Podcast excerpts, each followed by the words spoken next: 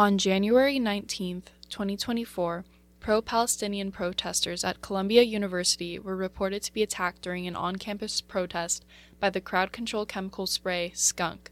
So far, no arrests have been made in connection to the incident.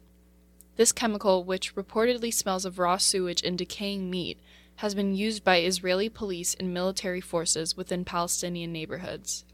According to organizers, this suspected chemical attack resulted in up to ten hospitalizations and reports of dizziness, nausea, and vomiting.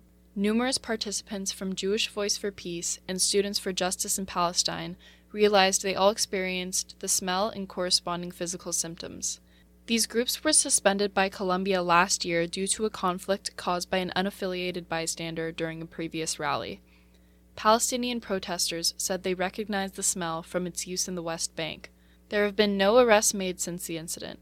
Mariam Alwan, a leader in Columbia's Students for Justice in Palestine chapter, expressed the students' frustration with how the campus has dealt with student criticism of Israel. She told the Huffington Post, quote, "We do not feel protected by the school. We do not trust the school. They haven't really done anything about hundreds of reports of unrelenting harassment for months now," end quote.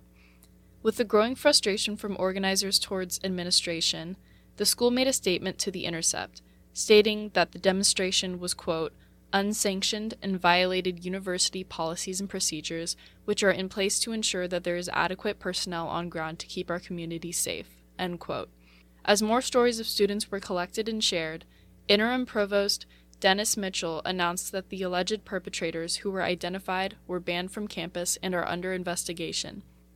He did not publicly identify the perpetrators or confirm the nature of the incident. He did say that the N Y P D was investigating, quote, "what appeared to have been serious crimes, possibly hate crimes," end quote.